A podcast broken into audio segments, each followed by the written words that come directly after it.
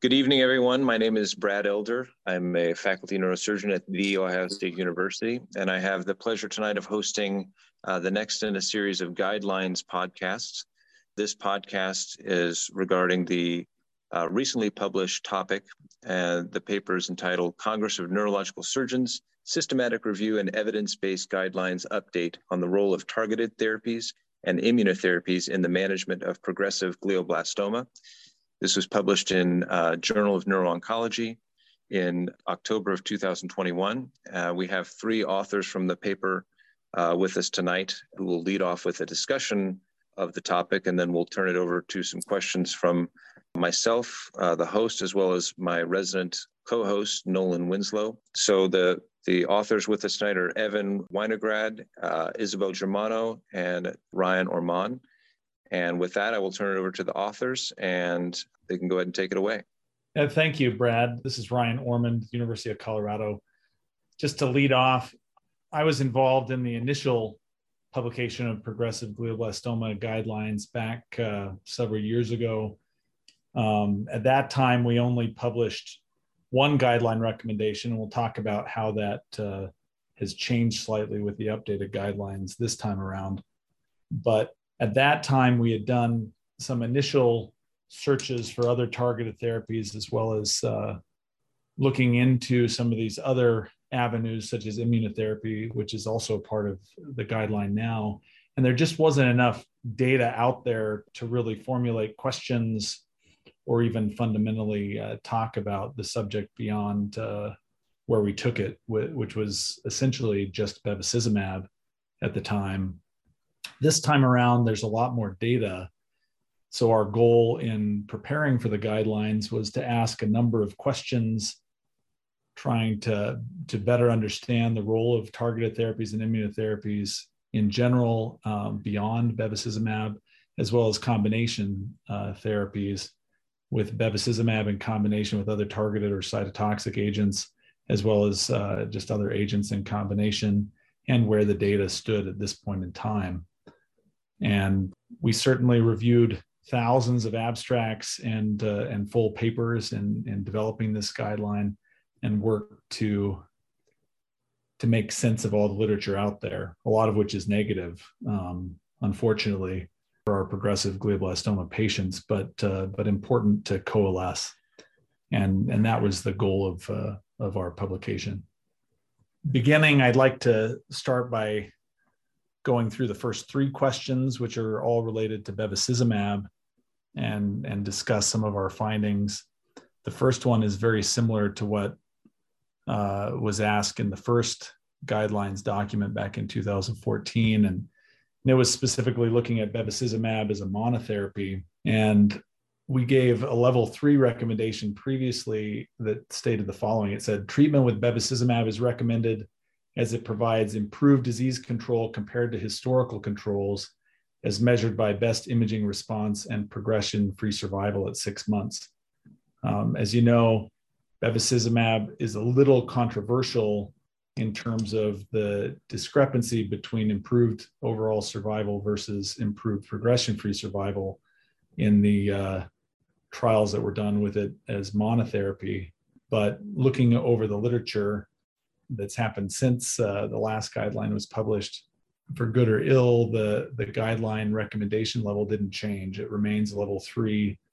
And we did slightly change the wording now, where we say treatment with bevacizumab is suggested in the treatment of progressive glioblastoma as it provides improved disease control compared to historical controls as measured by best imaging response and progression free survival at six months while not providing evidence for improvement in overall survival. And I think that little end caveat is important. Uh, it wasn't in, it was included in the discussion, but not in the guideline itself previously. Um, and the bevacizumab is is an option, but it but it's only been shown to improve progression-free survival in in randomized trials and not uh, overall survival improvement.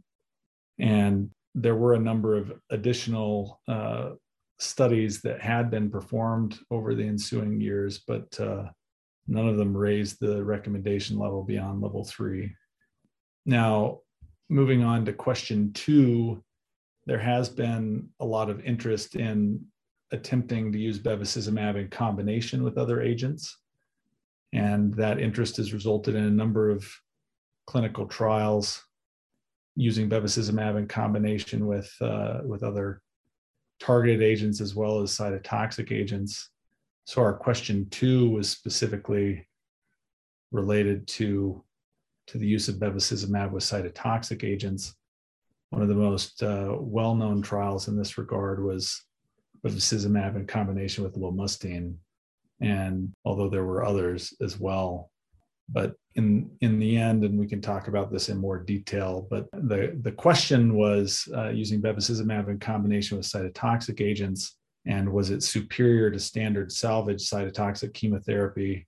And our recommendation, that was a level three recommendation, was that there is insufficient evidence to show benefit or harm of bevacizumab in combination with cytotoxic therapies in progressive glioblastoma due to a lack of evidence supporting a clearly defined benefit without significant toxicity. And I, I think that's an important caveat that uh, that most studies that we reviewed showed similar efficacy if you looked at progression-free survival and overall survival, but greater toxicity. And, and again, the most famous example of that is arguably the, the lomustine trial in combination with bevacizumab where there are uh, certainly um, individual responders, but groups as a whole, there's increased toxicity without uh, without a proven survival benefit uh, with any cytotoxic agent that we reviewed in our in our trial. That's a level three recommendation,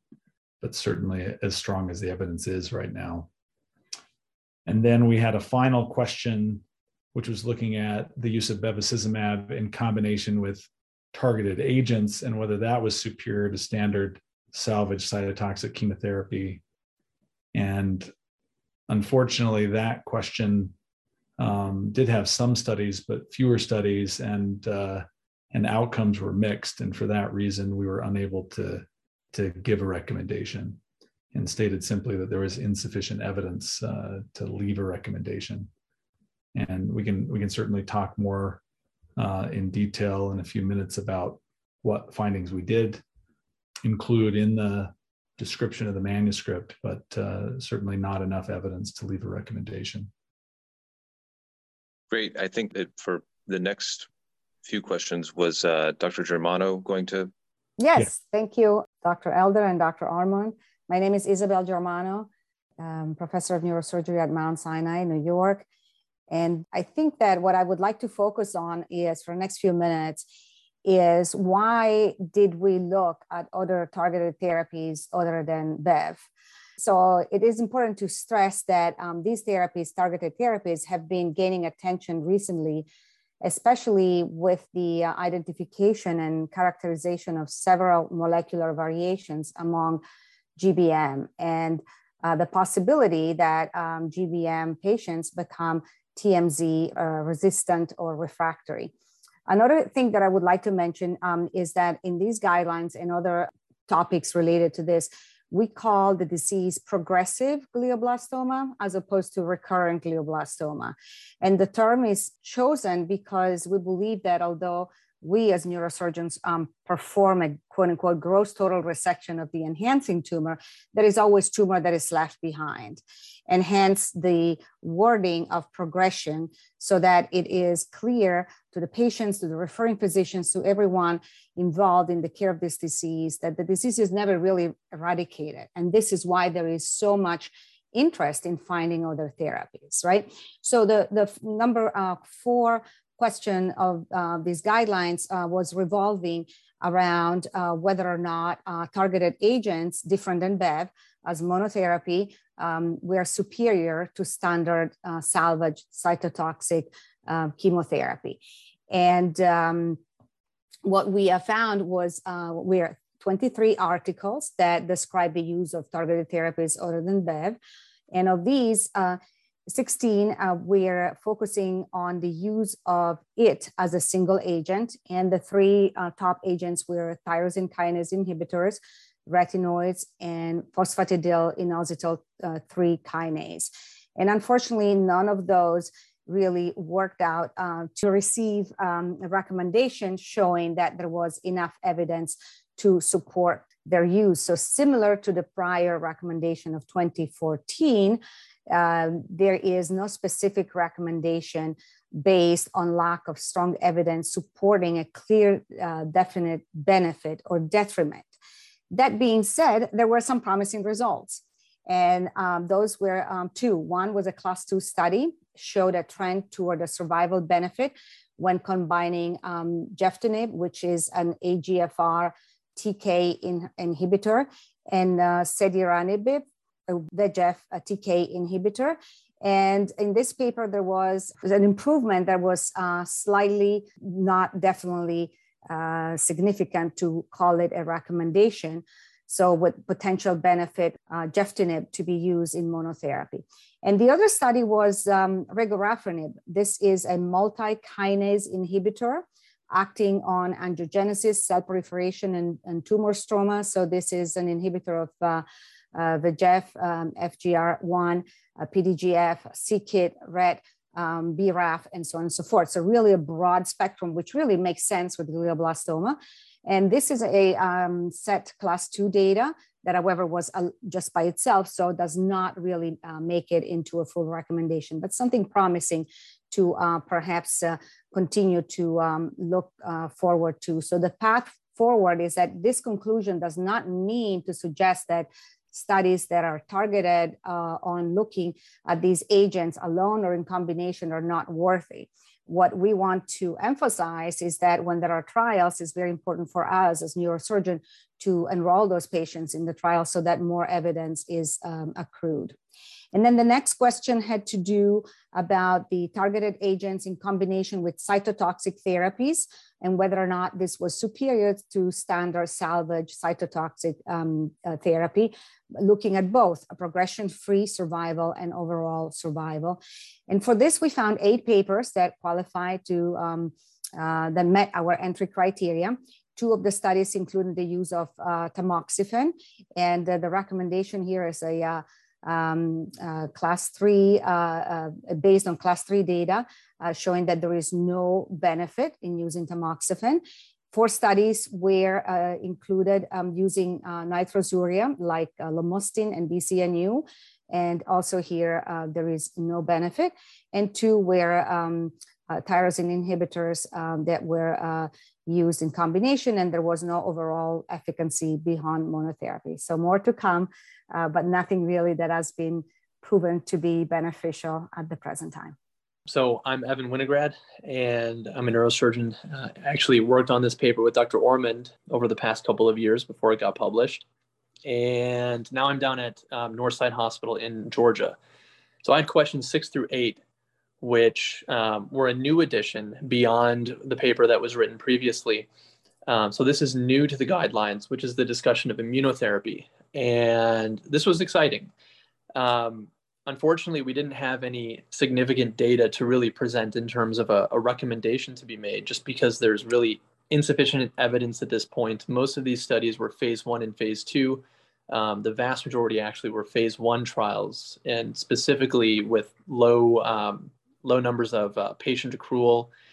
And this, this just made it difficult to find a high powered study to give a solid recommendation. But the exciting thing is, this is new. So I think we're in the early phase of seeing what this data will show, and there's going to be a dearth of data over the next several years.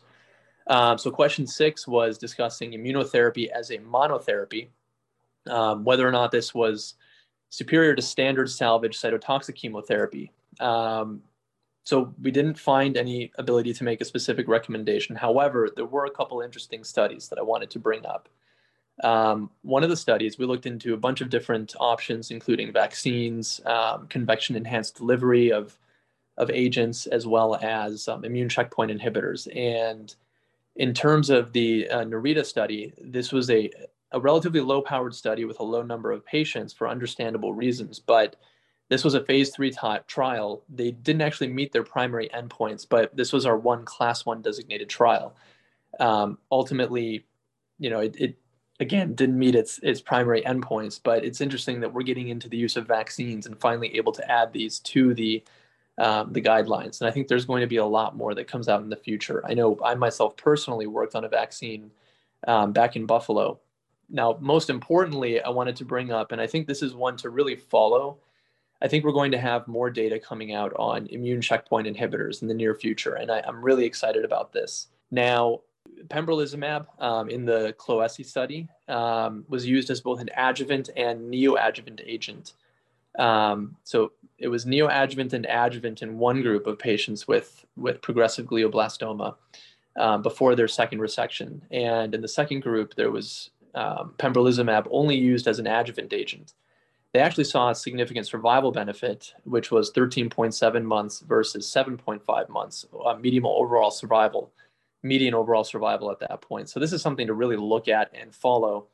And I think the next phase trial hopefully will accrue some more data and show us some interesting results. And as we know, there's other immune checkpoint inhibitors available. So I'll be curious to see where this ends up, um, either as a monotherapy or eventually even as maybe dual therapy with something else.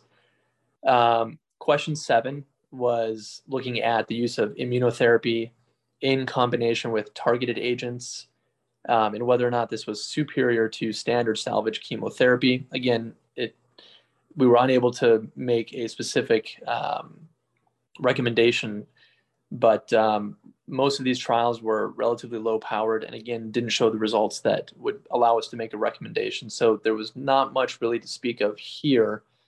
Uh, we only found very few trials. And then question eight was the use of immunotherapy in combination with bevacizumab which whether or not this is superior to standard salvage cytotoxic chemotherapy. And we only found one study with interim results that showed maybe a potential benefit, but there were no conclusions that could really be drawn from this. So ultimately, the big data find here, I think, would be the Cloughesy trial and immune checkpoint inhibitors. And the fact that much of this is in early stage, and I think we're going to see a lot of data coming out over the next several years, which could change, I hope, maybe at some point change the trajectory of um, of our treatment of glioblastoma, especially in the progressive glioblastoma phase. Um, so with that, I guess we could probably open it up to questions at this point. Great. Yeah, no, that was an excellent summary. The, you know, one of the questions, the first question that comes to mind, you know, having read a lot of these papers, do we think within any of this data there are subgroups whether they be molecular subgroups or or what have you that you know if you if you analyze those separately you might get a different sense of the of efficacy of some of these treatment options well that's certainly true uh, brad. There are some trials that have done just that right? I think an, a good example is uh, looking at egfr v3 right with uh, with egfr in, inhibition which shows that that in the general studies across the progressive glioblastoma population didn't show efficacy, but in smaller uh, cohorts, unfortunately uncontrolled, um, did show efficacy, at least in selected patient populations. And I think there's certainly promise for that in the future where we molecularly profile patients and uh, select specific targeted therapies based on mutational analysis and uh, and so I I certainly hope that future studies uh, delve into that, especially from an immunotherapy perspective. I think there's evidence also. I think it's predominantly in the EG, EGFR amplified uh, patient population, but showing some efficacy, at least of an immune response in, in those patients with uh, specific targeted immunotherapies. So I, I do think that is an avenue we need to look more uh, carefully at. One of the other things to point out in a lot of these trials that compared bevacizumab is there have been a lot of, you know, say five to 10 years of, uh, of research wondering if bevacizumab resistance was a serious problem. And what a lot of these studies did show was that there are responders from a progression free survival standpoint, as well as even overall survival standpoint, in a subgroup of patients um, in a lot of these trials with bevacizumab, even as monotherapy, even after they've been heavily pretreated.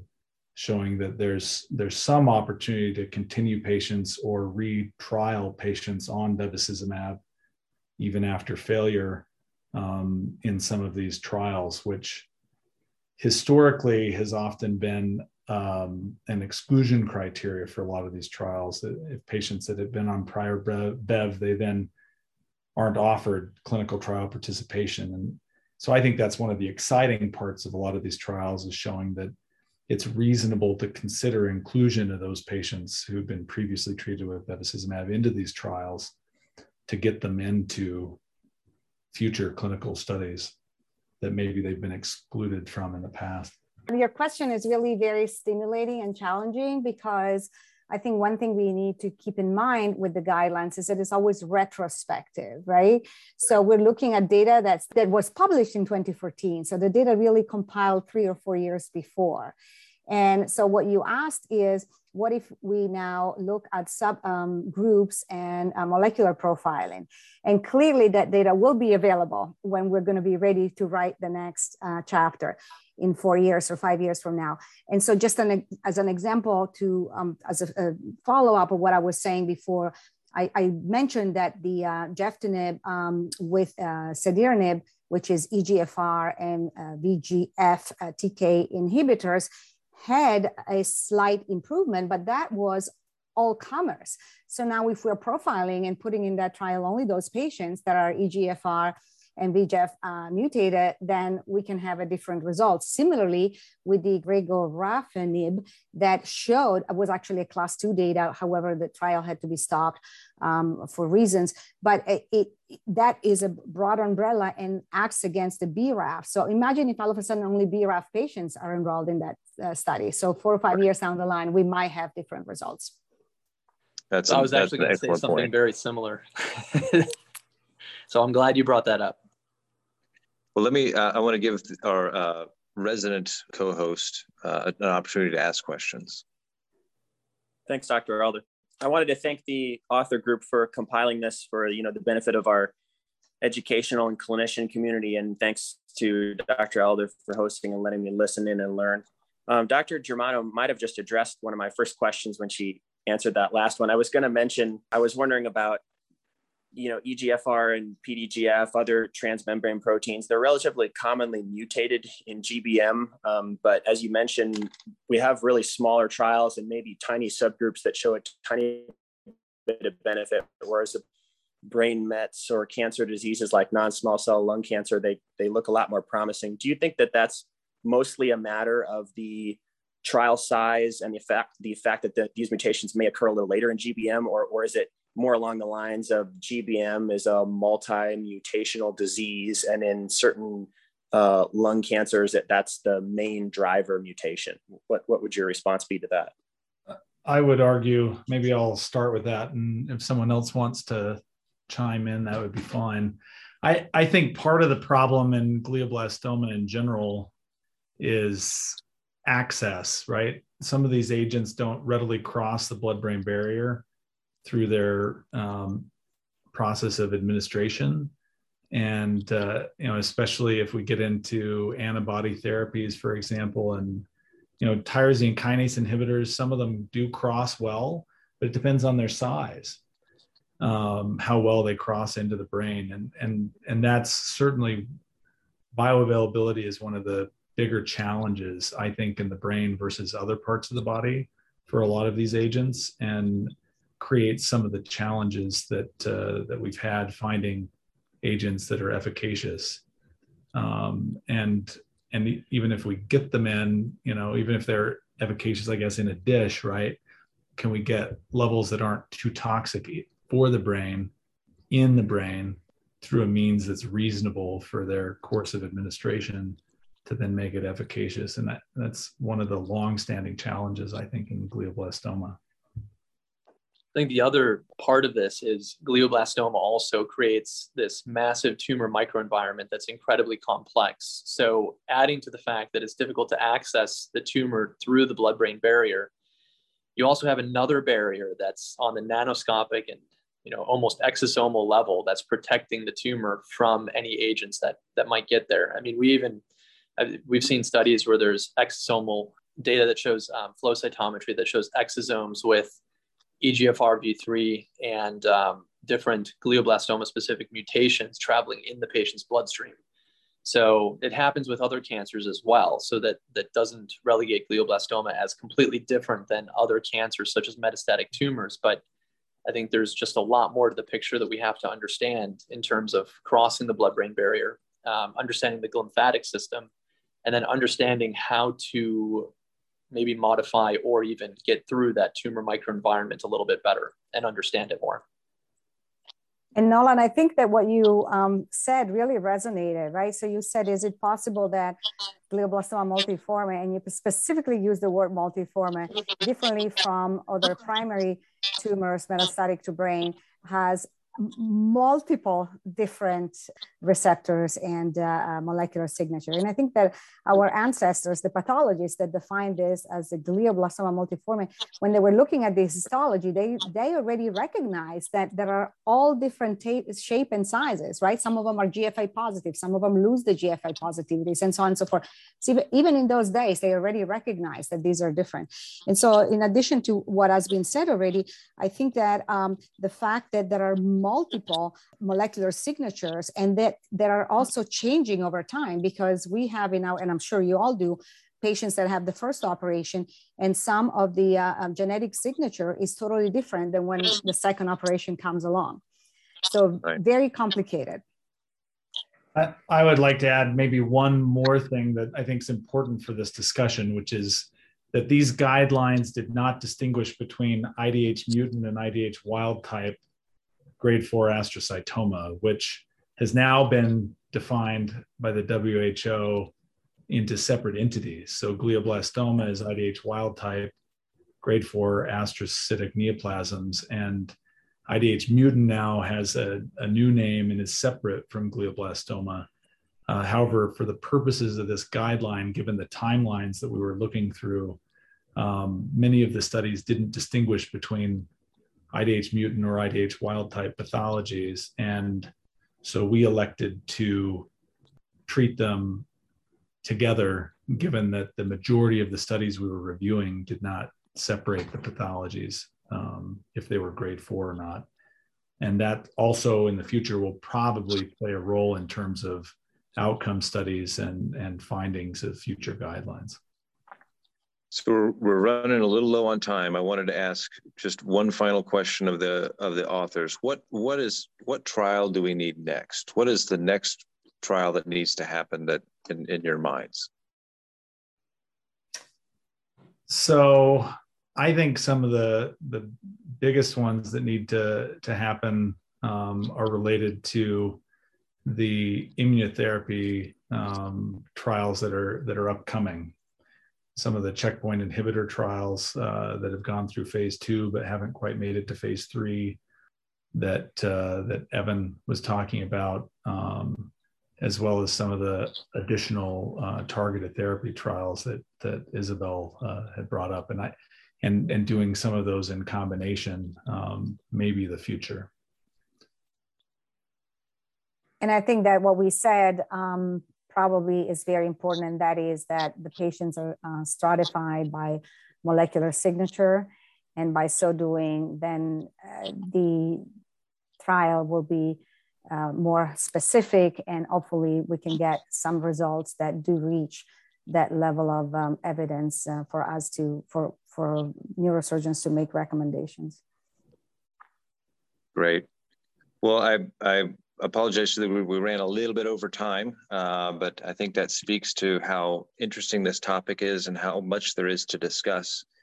Uh, it also speaks to how much work goes into writing uh, one of these guidelines papers. So I want to commend the authors for all their uh, hard work and all their diligence uh, and echo their thoughts on, on uh, I think Dr. Germano said it, said it best, encouraging neurosurgeons to enroll patients into trials. This is how uh, this is how we take the the little steps that that lead us down this this road towards helping our patients with uh, glioblastoma. So, with that, again, thank you to the authors. I appreciate your time tonight. This was a fantastic discussion, and I I want to also thank uh, Nolan Winslow for uh, helping me with the uh, hosting duties tonight. And uh, for our listeners, thank you for listening, and we look forward to our next guidelines podcast coming up soon. So thank you very much. Have a great night, everyone.